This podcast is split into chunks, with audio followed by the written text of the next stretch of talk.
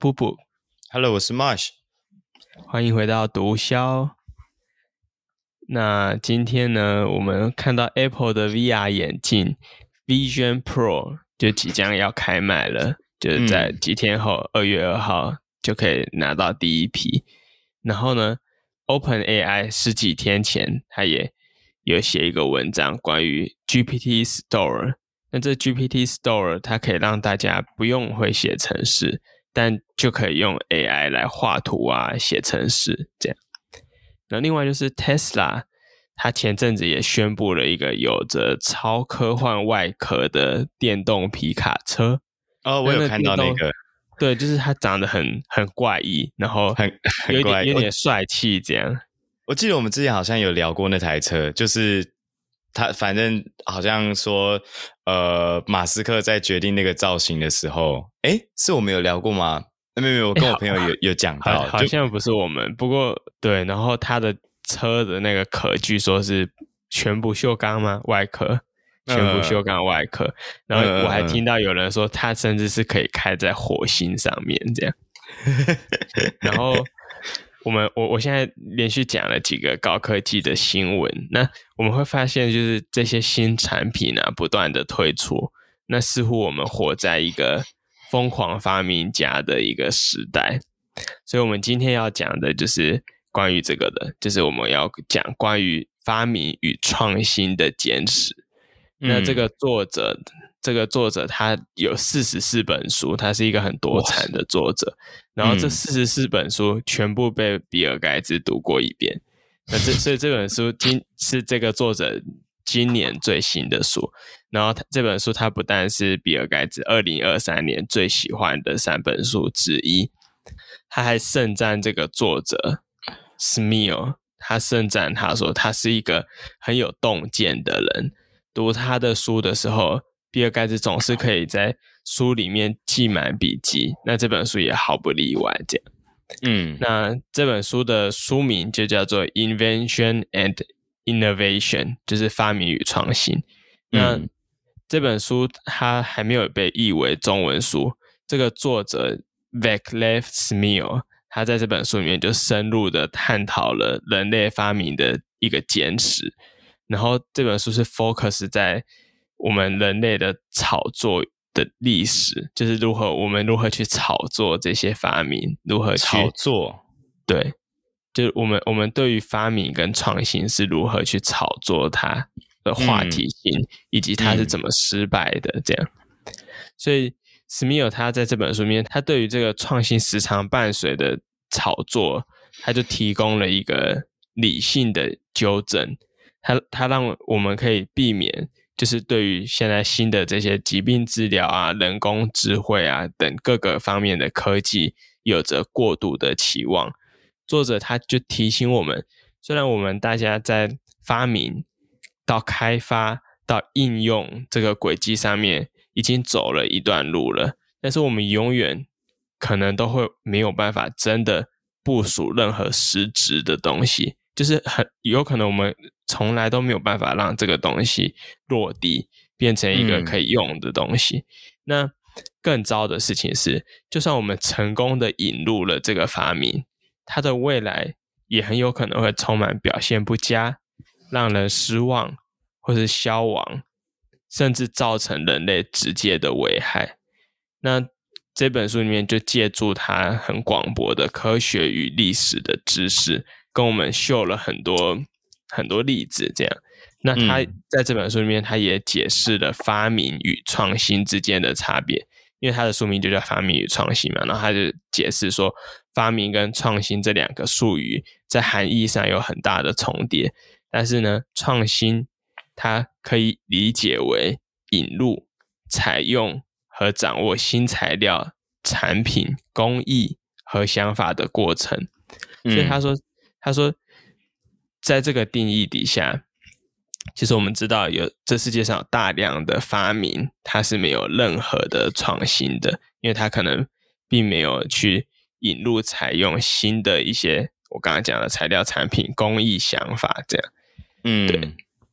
所以呢，作者他就在这个区别底下，他自己的这个定义底下，他去探讨了三种不同类型的发明。那这三种不同类型的发明，第一个他探讨的是一开始很棒，但是呢，引用了一段时间，人类用了一段时间，却变成灾难性的发明。灾难性，对，这个这个灾难性是真的灾难，还是就是说？美国常用的那种就是哦、oh, 没有没有是是是真的很灾难的灾难性的，哈、哦、对对对。然后、嗯、然后我我先讲大类别，然后我们再讲它每个类别里面提到了什么。然后它第第二个大类别是就是创造出来的时候都是风声大雨点小，就是大它它可能让大家有非常多的期待。嗯，但是他并没有最后并没有像他承诺的一般占着市场的主导地位，这是第二类。嗯，那、啊啊、第三类是我们人类已经期待很久，希望它成真的发明，可是嗯，到今天还是始终未能成真。这样，哎、欸，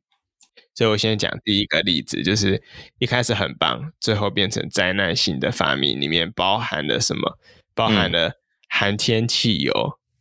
然后，杀虫剂 DDT、嗯、以及氟氯碳化物，那所以，所以我们听这里，我们其实就知道，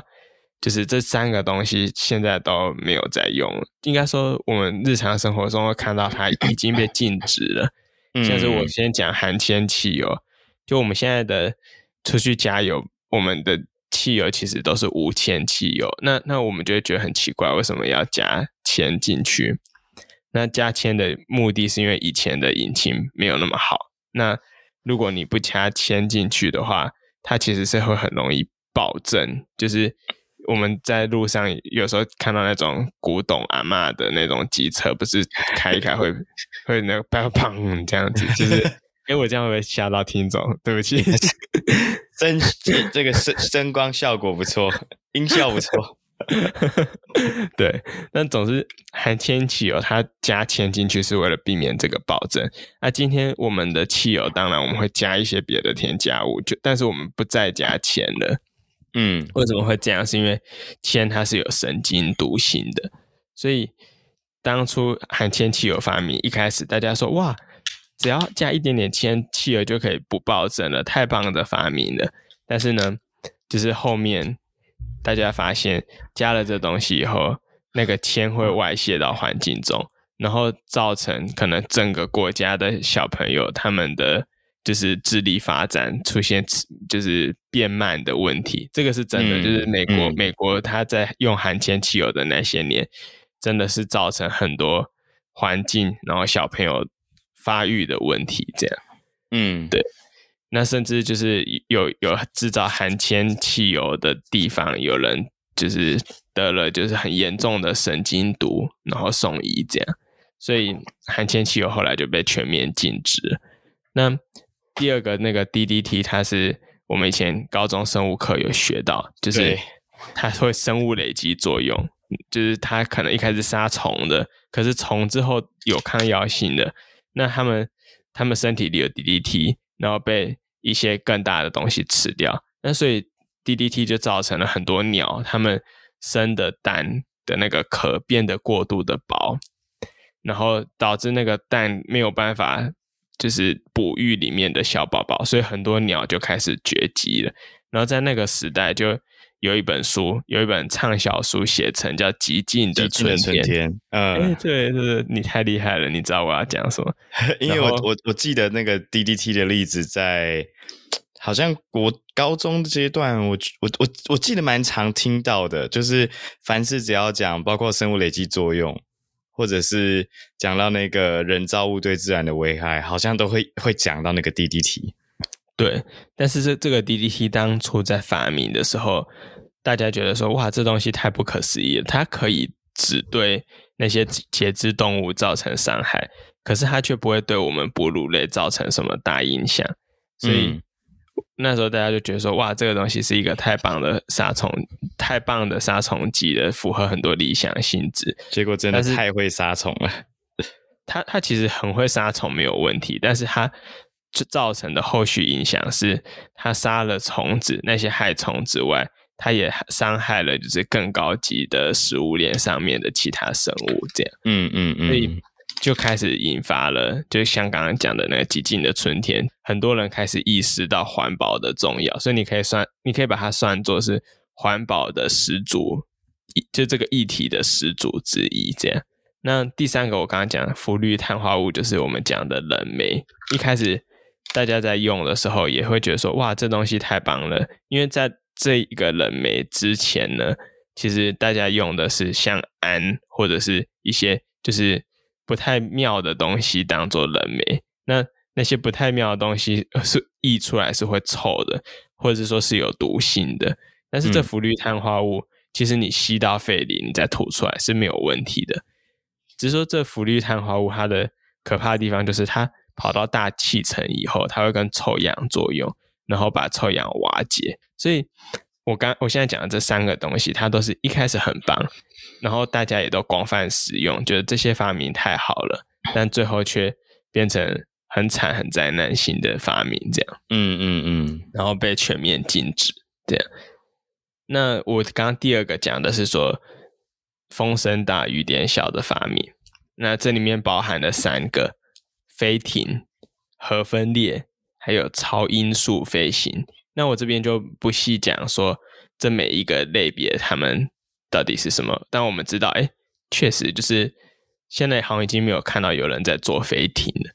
飞艇是是是飞是飞艇嘛？就是。对啊，是、呃、就那种可以飞在天空的快艇之类的字面翻译。对，对对对，哦、就是就有点像那种抹香鲸、座头鲸的那种形状的大气球，然后哦，然后做这个现在这个现在没有在使用，没有没有人在持续这个领域继续就是钻研了。有，其实有，但是我们普通人都不会去做这个东西，你有发现吗？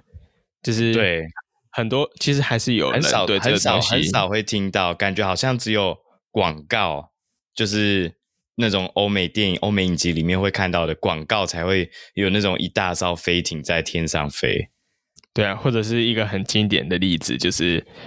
宫崎骏，他很喜欢画飞艇，就是你 你看他的《天空之城》啊，或是什么《红猪》啊，里面都其实都可以看得到我们现在讲的飞艇。嗯，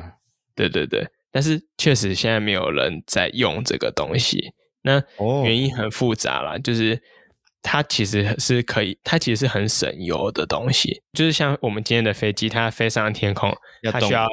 一定的速度，但是飞艇它其实其实就是它会自然的升上去，这样，它里面只要灌氦气，那就自然的。因为浮力的关系，就升上去了，这样。嗯嗯嗯。嗯，但是它没有办法像飞机飞的那么快，这样。嗯。所以，所以它其实曾经有被用过当做载客的用途，可是后来就慢慢的失为了，这样。嗯。那其实很多人一直觉得说，飞艇应该会是一个很很还是一个很棒的东西，因为它、啊、它它可以。你知道，你知道现在没有一台飞机是可以一次环游世界的。可是飞艇，如果你设计的好，是可以这样子，它是可以一次环游整个世界一圈的。嗯、对啊，感觉它蛮就是蛮蛮悠哉的，然后应该动力上，当然相对衍生的，就是能源费用上，感觉好像都不会有太太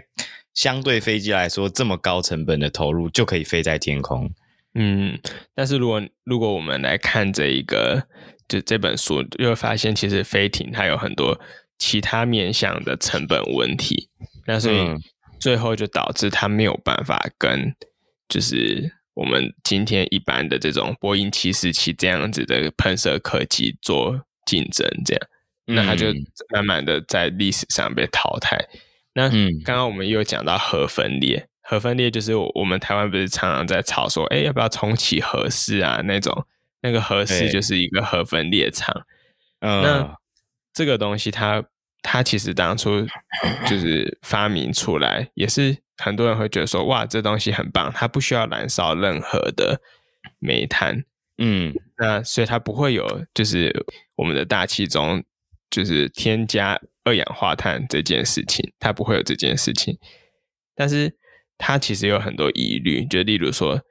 你可能要处理它的核废料，这是一个永久的问题。然后你可能要处理它的核外泄问题，你可能会担心它被恐怖攻击，或者像之前日本福岛核灾一样，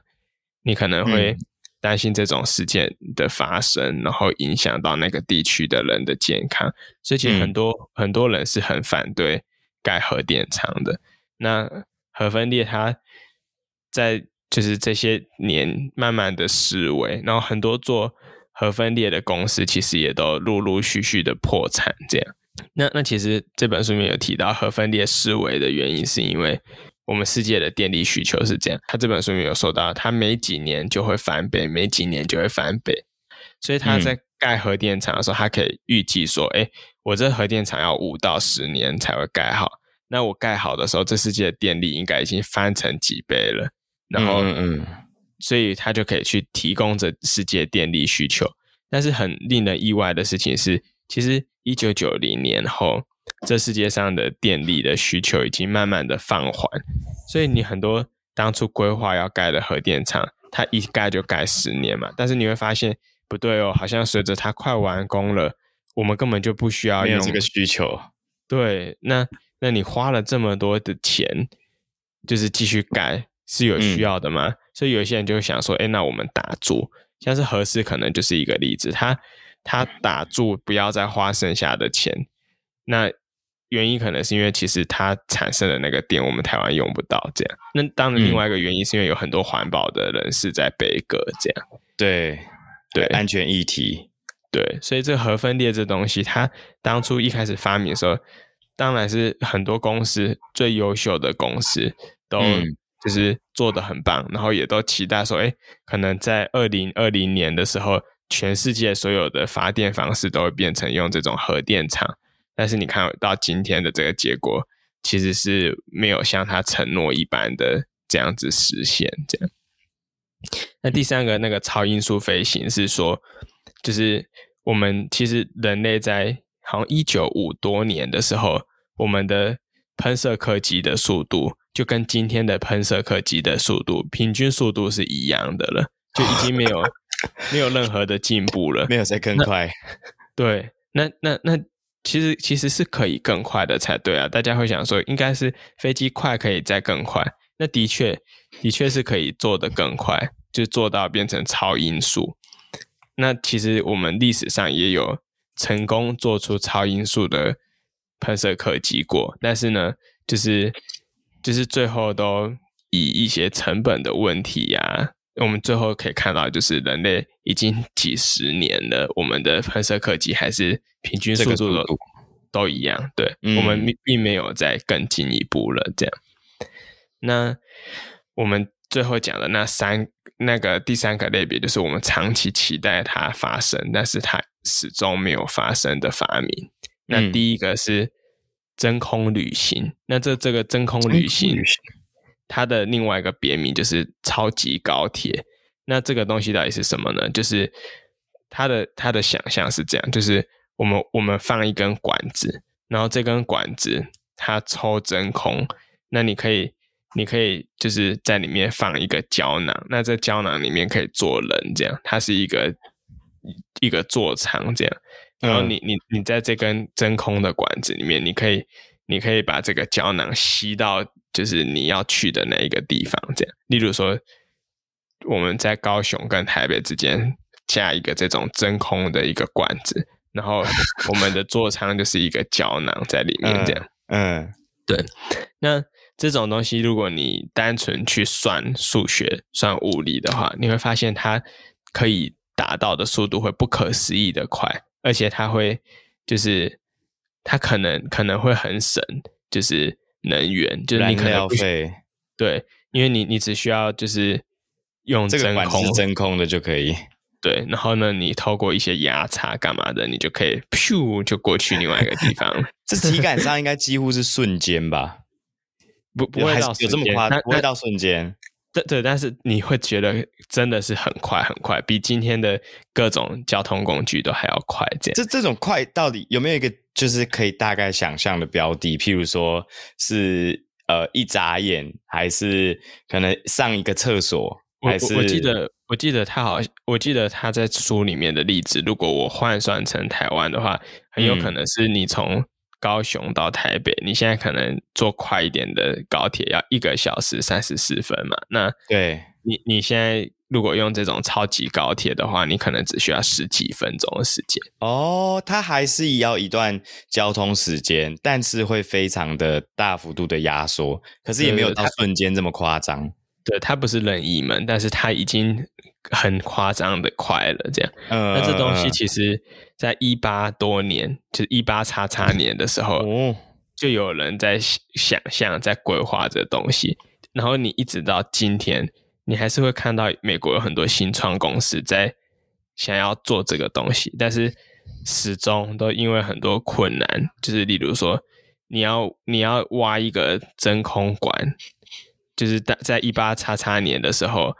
你会发现，就是维护这个真空管，你本身需要花的成本跟技术问题太大了。像那时代，他们可能用什么干燥的牛皮。来当那 那一个类似今天的那种细脚垫的功能，但是那个干燥的牛皮就很容易坏掉，所以他们就始终很难保持他们理想的真空。这样，那就算今天的技术做得到，但是你要始终的抽真空会有问题，就是你可能没有办法，就是一直一直耗费很多能量来保持那整根管子是接近真空。那以及说。就算你做的，感觉跨度会蛮大的。就是如果要变成是交通工具的话，对啊，对啊，而且而且而且其实，就算就算我们在想象中，我们真的有办法去做到，然后跨度这么大，我们都做得到，这个东西也很危险，它可能会变成恐怖攻击的目标，嗯、因为。你知道，在这个那么长的真空管子里面的一个地方，例如说，我刚刚说高雄到台北嘛，你可能在云林或是嘉义那那没有没有没有针对，就就只是说，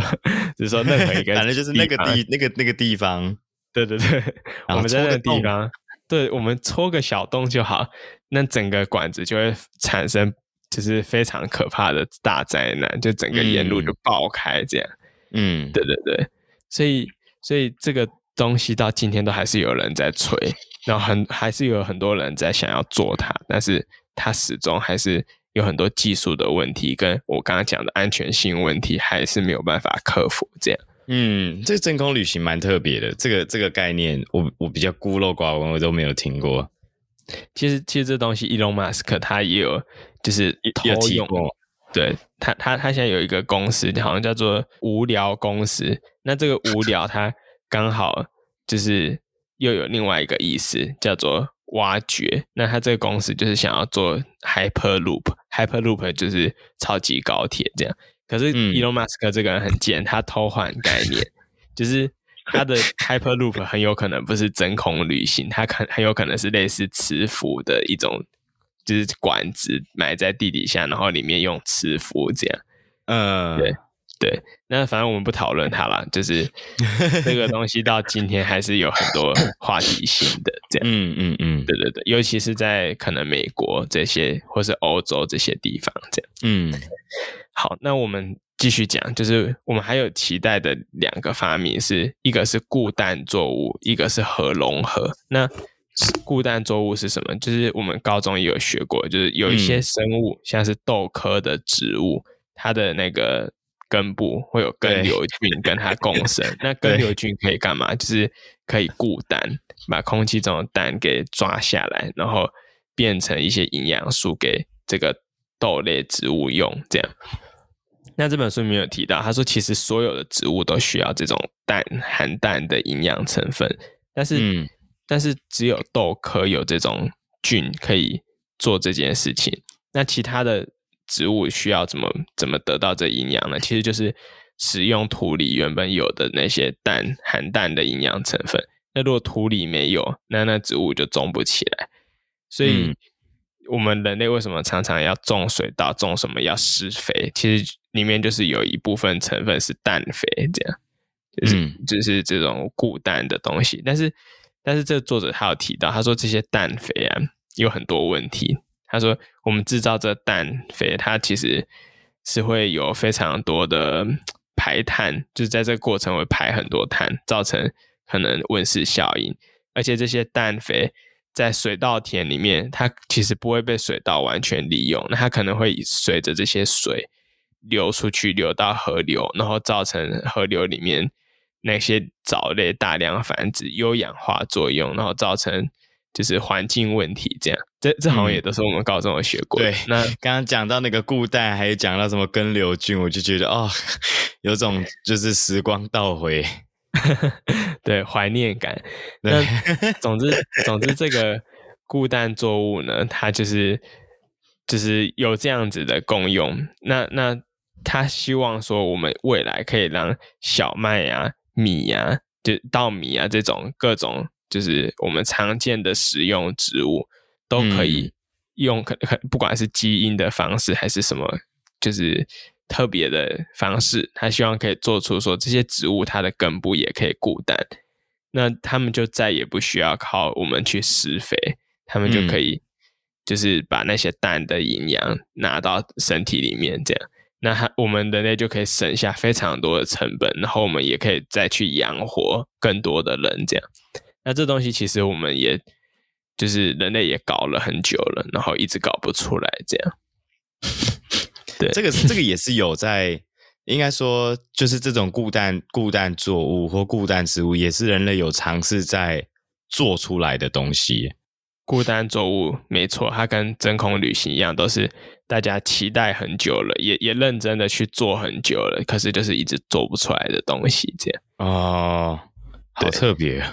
那最后一个核融合也是，就是核核融合跟核分裂不一样。核融合就是会讲说，诶，我们如果能够成成功做出来的话，它不会像核分裂一样有有核废料的问题，它是一个更干净的方式。因为毕竟我们隔壁的那个太阳，它发光的方式就是用核融合的方式。嗯，对对对。那核融合这件事情，它需要就是去控制它，是比核分裂更难的。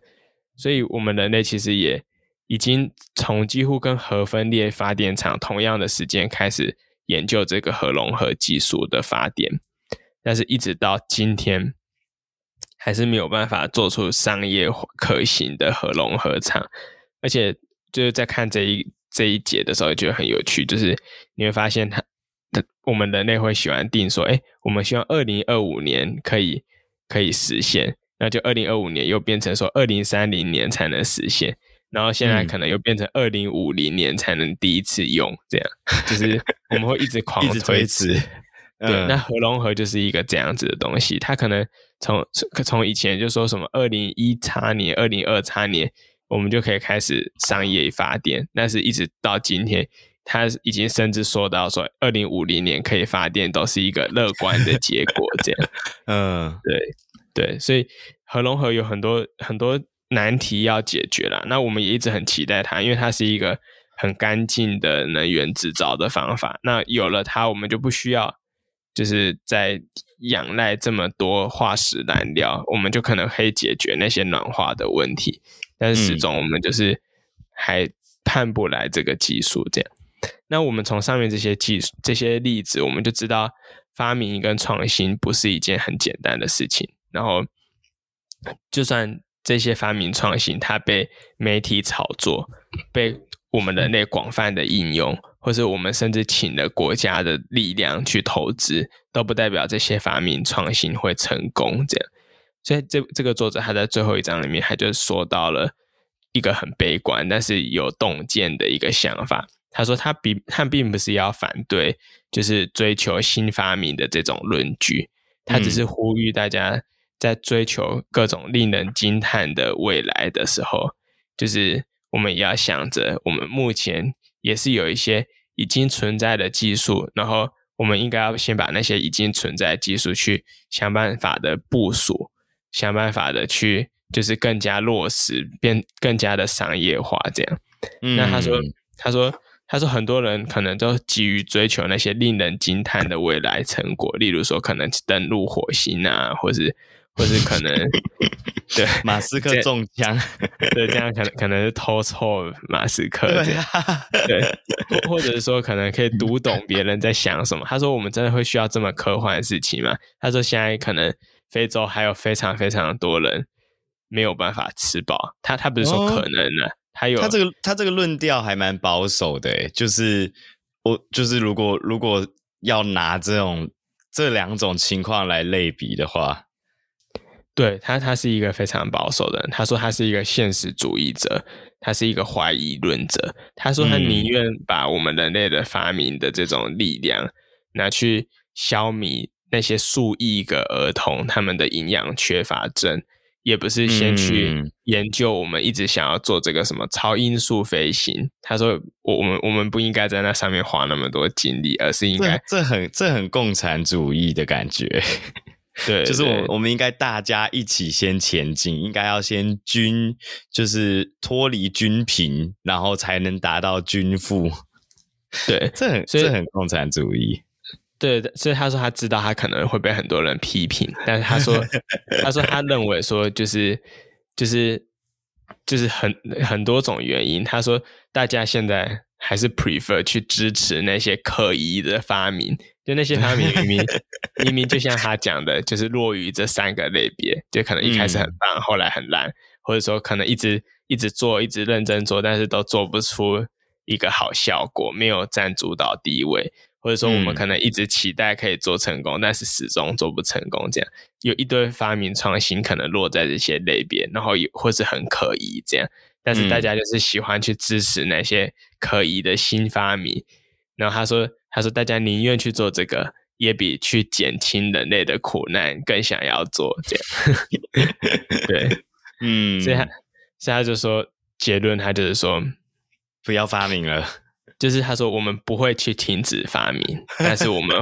我们会就是需要不断的去面对各种前所未有的挑战呢、啊。然后除了这些挑战之外，我们也会因为人类的偏好、偏见。”或是对某些任务，我们会有一种非理性的依恋，我们对于这些东西，可能就会导致最后的重大失败。这样，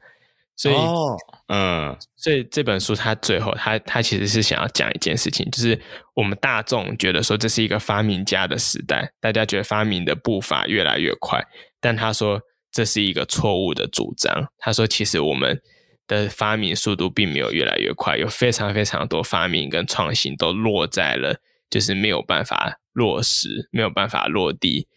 变成一种很可疑，只是在就是跟大众或是政府募资，然后最后没有办法实现的东西。这样，他用拉丁文 “nihil novis sub sole” 作结，那这个意思就是阳光底下没有新鲜事。对，嗯。他他觉得他觉得发明出来的东西，如果真的没办法有实际的作为，或者对人类有正向的贡献，似乎好像就不是一个值得投入精力的发明。就就等于说，你创造了一个垃圾，那你不如一开始就不要花时间在这个垃圾身上。对，那就是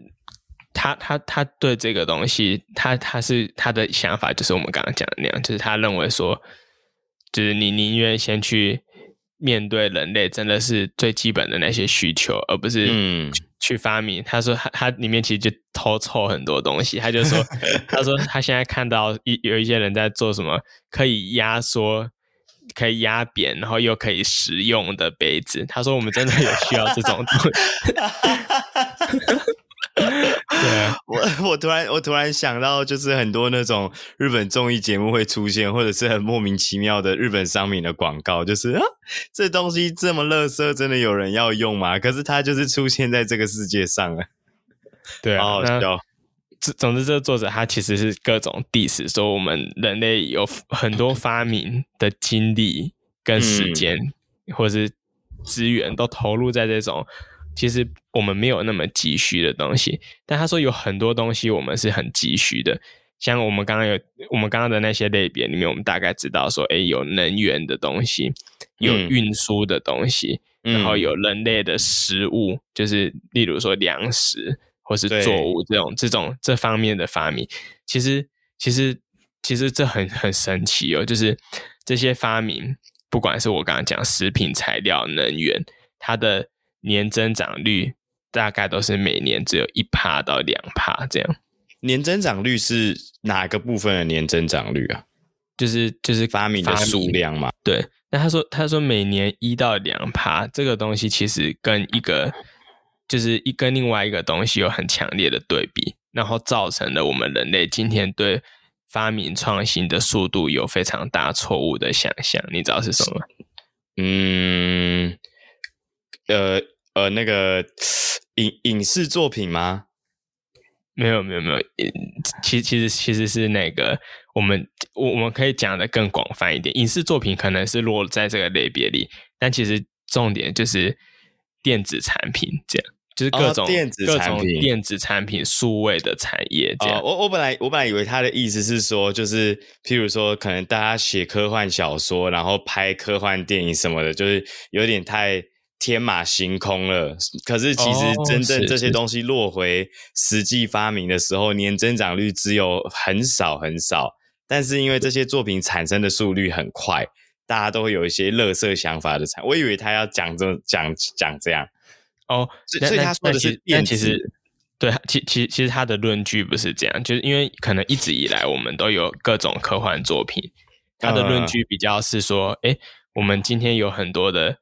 就是。电子产品、手机，但是我们大家会想象，哎，不对啊，我们十几年前可能还没这种东西，十几年前可能有笔记型电脑，但是笔记型电脑的十几年前，可能甚至那时候还没有笔电，可能甚至大家用的电脑都还一大坑这样。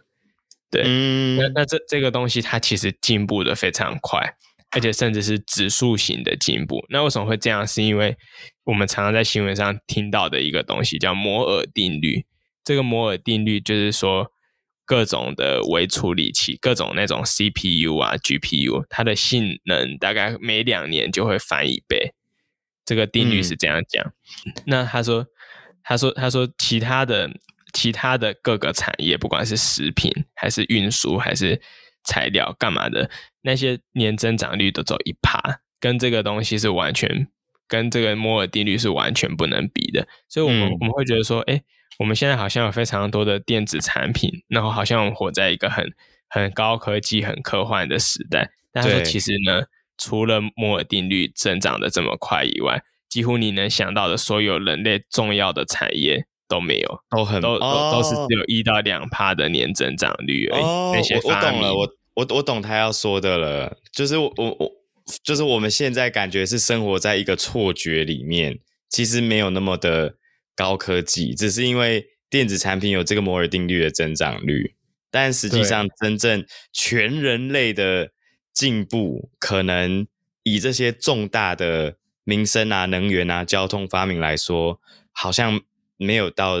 那么的，就是想象中的那么高速率在成长。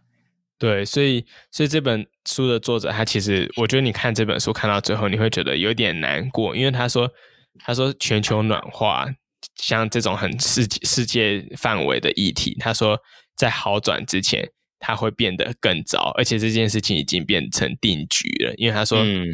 他说我们大家希望说，二零五零年，我我们在那种什么全世界的那种全球会议定了说，二零五零年全球要来近零碳排放哦，这样。然后他就说，嗯、这东西完全是一厢情愿，因为他说两千年到二零二零年。我们的那些化石燃料 占全世界能源的那个比例是八十七趴，降到八十三趴，所以 所以每年每年只减少了百分之零点二。然后我们大家被告知说，在三十年后我们要结束对碳的依赖，所以从八十三趴再降到零，我们每年要减少二点七五趴。那二点七五趴是这个零点二趴的十四倍。然后他就说：“我们到底哪里有技术跟资金可以实现这么大规模的削减？然后还还可以一次维持三十年这样？嗯，对。所以其实其实一个很很悲剧的事情就是，我们二零五零年就是不可能达到零碳排这样。嗯，然后他有 diss 说，很多人在那边很乐观，说，哎，绿色绿色能源现在越来越进步啦，成本越来越低啦。他就说，如果那东西真的这么好，为什么欧盟里面最采用绿色能源的国家，像是德国、丹麦、爱尔兰，他说，嗯、他说这些地方的。电价是最贵的，对啊，就是就是你你完全没有办法反驳他，就是你你知道他讲的是真的，但是就是很悲观这样。所以我想问马勋，你认同他对于我们的这些发明创新是这么悲观的想法吗？哦，突然一个很大的问题，嗯，首先我觉得我我对他就是对发明这块。的这个想法没有没有那么认同，因为我的想法是，就像我刚刚会觉得他的这个想法感觉蛮蛮共产主义的，就大家这世界应该是一个很多元发展、很多不同文化价值或者是不同追求目标所构筑而成的，可是他。比较关注，当然这些都是很务实的面向，也真的或许啦，政治正确来说是对这个社会有正向贡献的。可是我觉得应该不是只有这些东西才是值得我们关注的，而是每个人本来就有不同的精力，可以分配在不同的事情上。就像，嗯、呃，就像台湾目前可能我们就是没有那一种。大部分的人没有那一种，譬如说比较第三世界的国家那么难取得一个良好的金融环境，或者是饮食啊、卫生条件的地方。所以，我们如果很严重的去花大部分的时间关注我们的卫生条件的提升，我觉得很不切实际，因为我们就不是我们现在要解决的课题，就不是那个。当然，这世界上有人的课题是那个，但我们不是那个。所以我会觉得，在发明这个角度来说，每个人都有自己想要关注的。然后，我觉得每个发明，不管它最后发明出来是有意义的，还是垃圾，还是呃，可能一开始看起来不错，但后来带来灾难性。可是，在它被发明出来的那个当下，它就是为这个世界的发展寻求多一点点突破的可能。所以，我不认同他就是对发明的这个想法。然后。呃，悲观的那个部分，我也觉得有不一样的意见。就是虽然照他的这个算法来说，可能到二零五零零碳排，这是一个不可能完成的事情。不过，嗯，不过我的想法是，因为他是用平均来看，就是当大家还对这个议题没有那么的、没有那么的关注，只是哦，有这一件事情，哦，我们该动起来喽。用那一种速率的平均来推算往后的速率的话，当然的确听起来未来的这个目标是不可能完成的。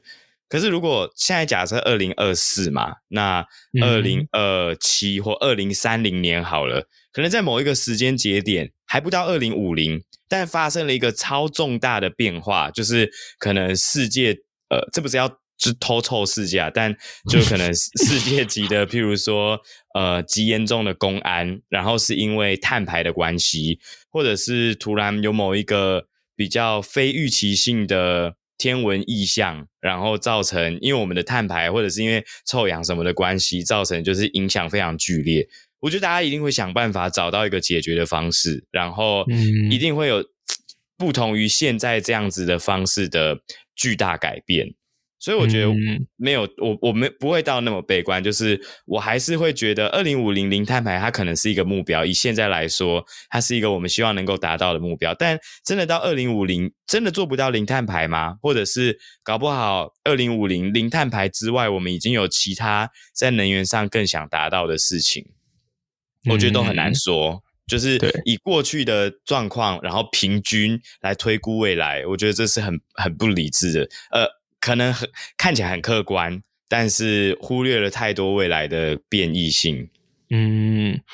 我觉得，我觉得我先回，我先回馈第一个，就是我觉得发明这件事情你讲的很好。这本书确实是忽略了一个很重要的点，就是其实各个国家跟民族都有他们面对的问题。那大家当然都是把自己眼前最想要面对、最想要解决的问题当成第一要务，所以确实他，我觉得他没有去。考量到这一点，他都是从全人类、全人类这种很很宏大的叙事观点在讲。对，嗯、但是但是谁谁会每天挂着全人类？他他每天吃饭、洗澡就都在想全人类嘛？就是对啊，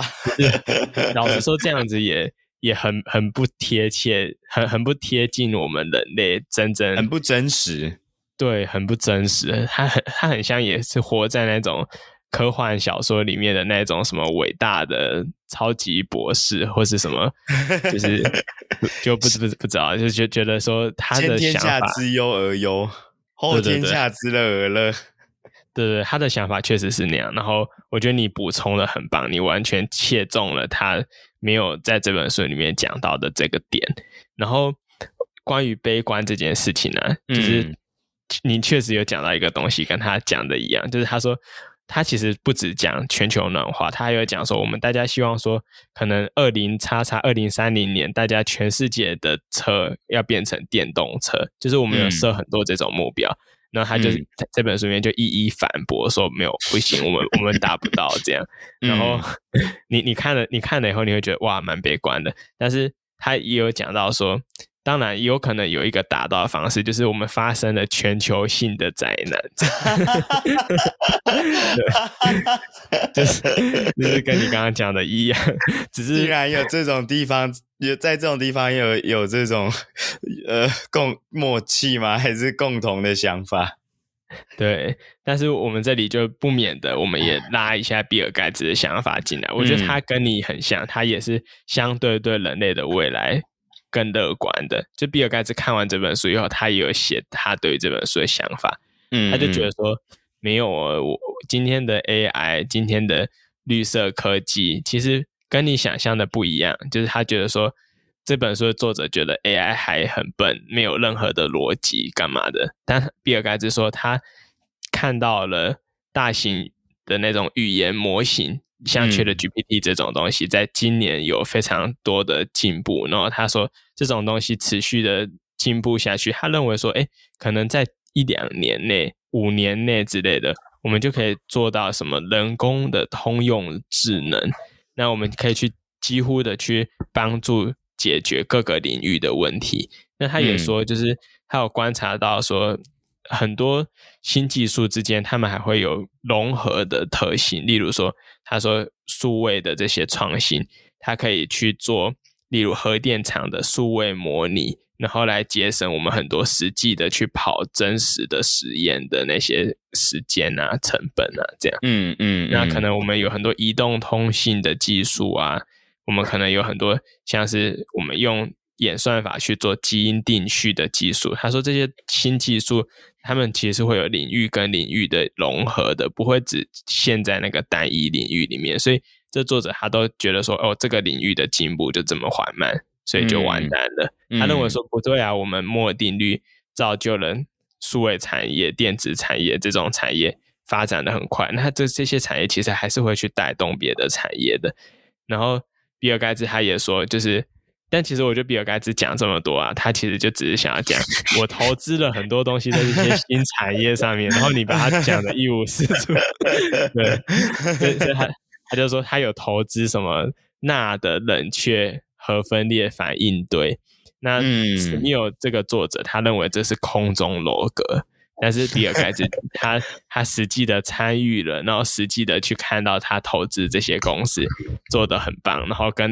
这些公司跟他说，哎，可能二零三零年前就可以 开始输送电力什么的，所以他就认为说这些东西应该真的是技术上可行，经济上可行，而且也帮助大家实现近零碳排放这样。嗯，所以比尔盖茨自己的结论是这样，他说他跟史密欧的意见不一致。但他仍然从这本书里面学到了很多。嗯、他的观点虽然不乐观，但是他总是可以强化他自己的思考。这样，嗯，我突然想到，我突然想到之前我忘记是看电影还是反正读某一个东西的时候，有有提到说，就是好像我突然想到的啦，就是人类的发展、文明的发展会到一个极一个极限，无法再进一步突破。然后就会全面崩坏，这个文明就会结束。你有听过这个概念吗？哦，我好像我好像有听过 另外一个概念，但它其实也是在讲我们人类的文明有一天会到达极限，然后但但是它但那个那个那个理论是说基点，就是说我们人类有一天的那个各种技术到达了某一个基点之后，他说到那个基点以后。你能够想象的所有的科幻的事情都会发生，这样啊？你你的那个机制是奇异的奇吗？对对对对对，奇异的奇。哦，因为我刚刚你在讲的时候，就是比尔盖茨的那一段，他不是你不是引用说他说什么，就是可能像 AI 科技会发展某一些呃各领域通用型的智慧，对。然后我我我就有点想到，就是之前听到的这个例，其实跟你讲的那个基点有一点像，就是当我们发展到这个地步的时候，基本上它就我们的发展不是一个一个呃线性的，它可能是一个就是那种，干数学太差了，不知道那怎么说，那叫二次函数吗？就是它是一个有弧形的曲线，它是一个曲线型的成长幅度。嗯然后我们可能在指数型的成长，对对对对对对对，对 就是不是指不是不是呃线性的成长，是指数型的成长。然后到某一个点的时候，刚刚那段听起来好笨。到某一个点的时候，会突然就是有爆炸性的发展。嗯嗯，我我我我我我反而想到的是这个，就是可能我们的未来或许真的会。在某一个时间点有突破性的发展，或许现在就是，或许现在正在是。可是到了那个突破性的发展之后，我反而相信，我们到了那个呃基点，到了那个突破性发展的某一个终点的时候，我们真的会停下来。不知道，虽然虽然听起来就是毫毫不客观，然后毫没有科学证据，可是我就觉得这个好像比较比较符合想象。就是发展到了一定的极限，嗯，然后就会有一些自然的平衡，我们就不得不暂时停下，或者是科学到了极限之后，科学也不得不有一些我们这突破不了的定律，会迫使我们停下这一切。嗯，那个其实其实我们有看到说，那个摩尔定律已经要准备开始放缓了。就我们刚刚不是说每两年。那个效率会提升一倍嘛？但其实那是因为我们可以在一样大小的晶片里面放下更多电路。但是，嗯、但是你看，如果我们我们放越来越我们放越来越密集的电路在那么小的空间里面，你最后总是会到达原子的极限，因为原子就是这么大，所以你、嗯、你放到最后一定是会变成说哦，已经不可能再放了，因为那就是物理的极限，那已经不是人类的技术问题了。嗯，所以确确实是有放缓这件事情，而且我觉得你的观点很有趣，就是史密欧在这本书里面有讲到说，其实我们人类的科技主要都是在，就我们今天的这种生活得意的来源，主要都是在一八六零年到一九一四年之间。对他说，这之间你发明这世界发明了一大堆东西，然后这一大堆东西造就了我们今天的生活的基础，这样。那他说，其实我们就是工业革命嘛，工业革命的时代。哎、欸，对，你可以这样讲，就是在那个时候，它有，比如说什么今天的汽车的原型啊，嗯，然后飞机的原型啊之类的，嗯，或是说那个时候有很多各种各种机器，像像是可口可乐也是在那时候发明的，哦、对，然后什么收银机，你可能想不到，或是自动贩卖机这种东西，嗯、旋转门。然后什么什么那种那种计算器，然后什么止汗剂，各种东西，你可以想象到的，你很多生活的东西，几乎都是在那个时代发明的。然后他就说，嗯、他说除除了那个时代之后，其实人类已经没有什么就是这么样的让人瞠目结舌、让人这么惊讶的发明，这样。所以他、嗯、对他来讲，我们的基点可能反而是那五十年，然后我们现在的人类就已经在耍废了。这样哦，好，对对对，还蛮特别的。对对对，他可能有点像是这种观点这样。嗯，对。嗯，那总之呢，我觉得这作者他呃，他其实是觉得说，我们人类啊，常常对于发明与创新这件事情有着错误的想象，就是我们刚刚谈到的指数性增长。我们觉得说，哇，各个领域应该都是在指数型的增长，它进步的速度应该是这样那样。但是实际上，就只有电子产业，就是尤其是像台积电这类的公司，去让那些电晶体的效率变得更好，所以才让这个产业指数增长。但是其实各个其他的产业年增长率都只有线性的那种一趴两趴的增长。所以他说，我们不应该再对发明与创新有这么样的不切实际的想象，然后我们应该要反过来，就是务实的回头来去推动这些产业，想办法让就是这些产业可以去落实现在有的各种科技，然后。去把这些产业就是拉起来，这样去改善人人类的生活，这样，嗯，非常非常共产。对，那不管不管读者，不管听众，大家认不认同这本书，我觉得还是一本可能是我这阵子读过最好的书，因为它里面有非常多的论据，然后它其实、嗯、其实会让你对这个世界有一个。更全面的了解，这样就像比尔盖茨讲的，嗯、就我们的意见可能跟他不一样，但是我们仍然可以从中学到很多。嗯，对。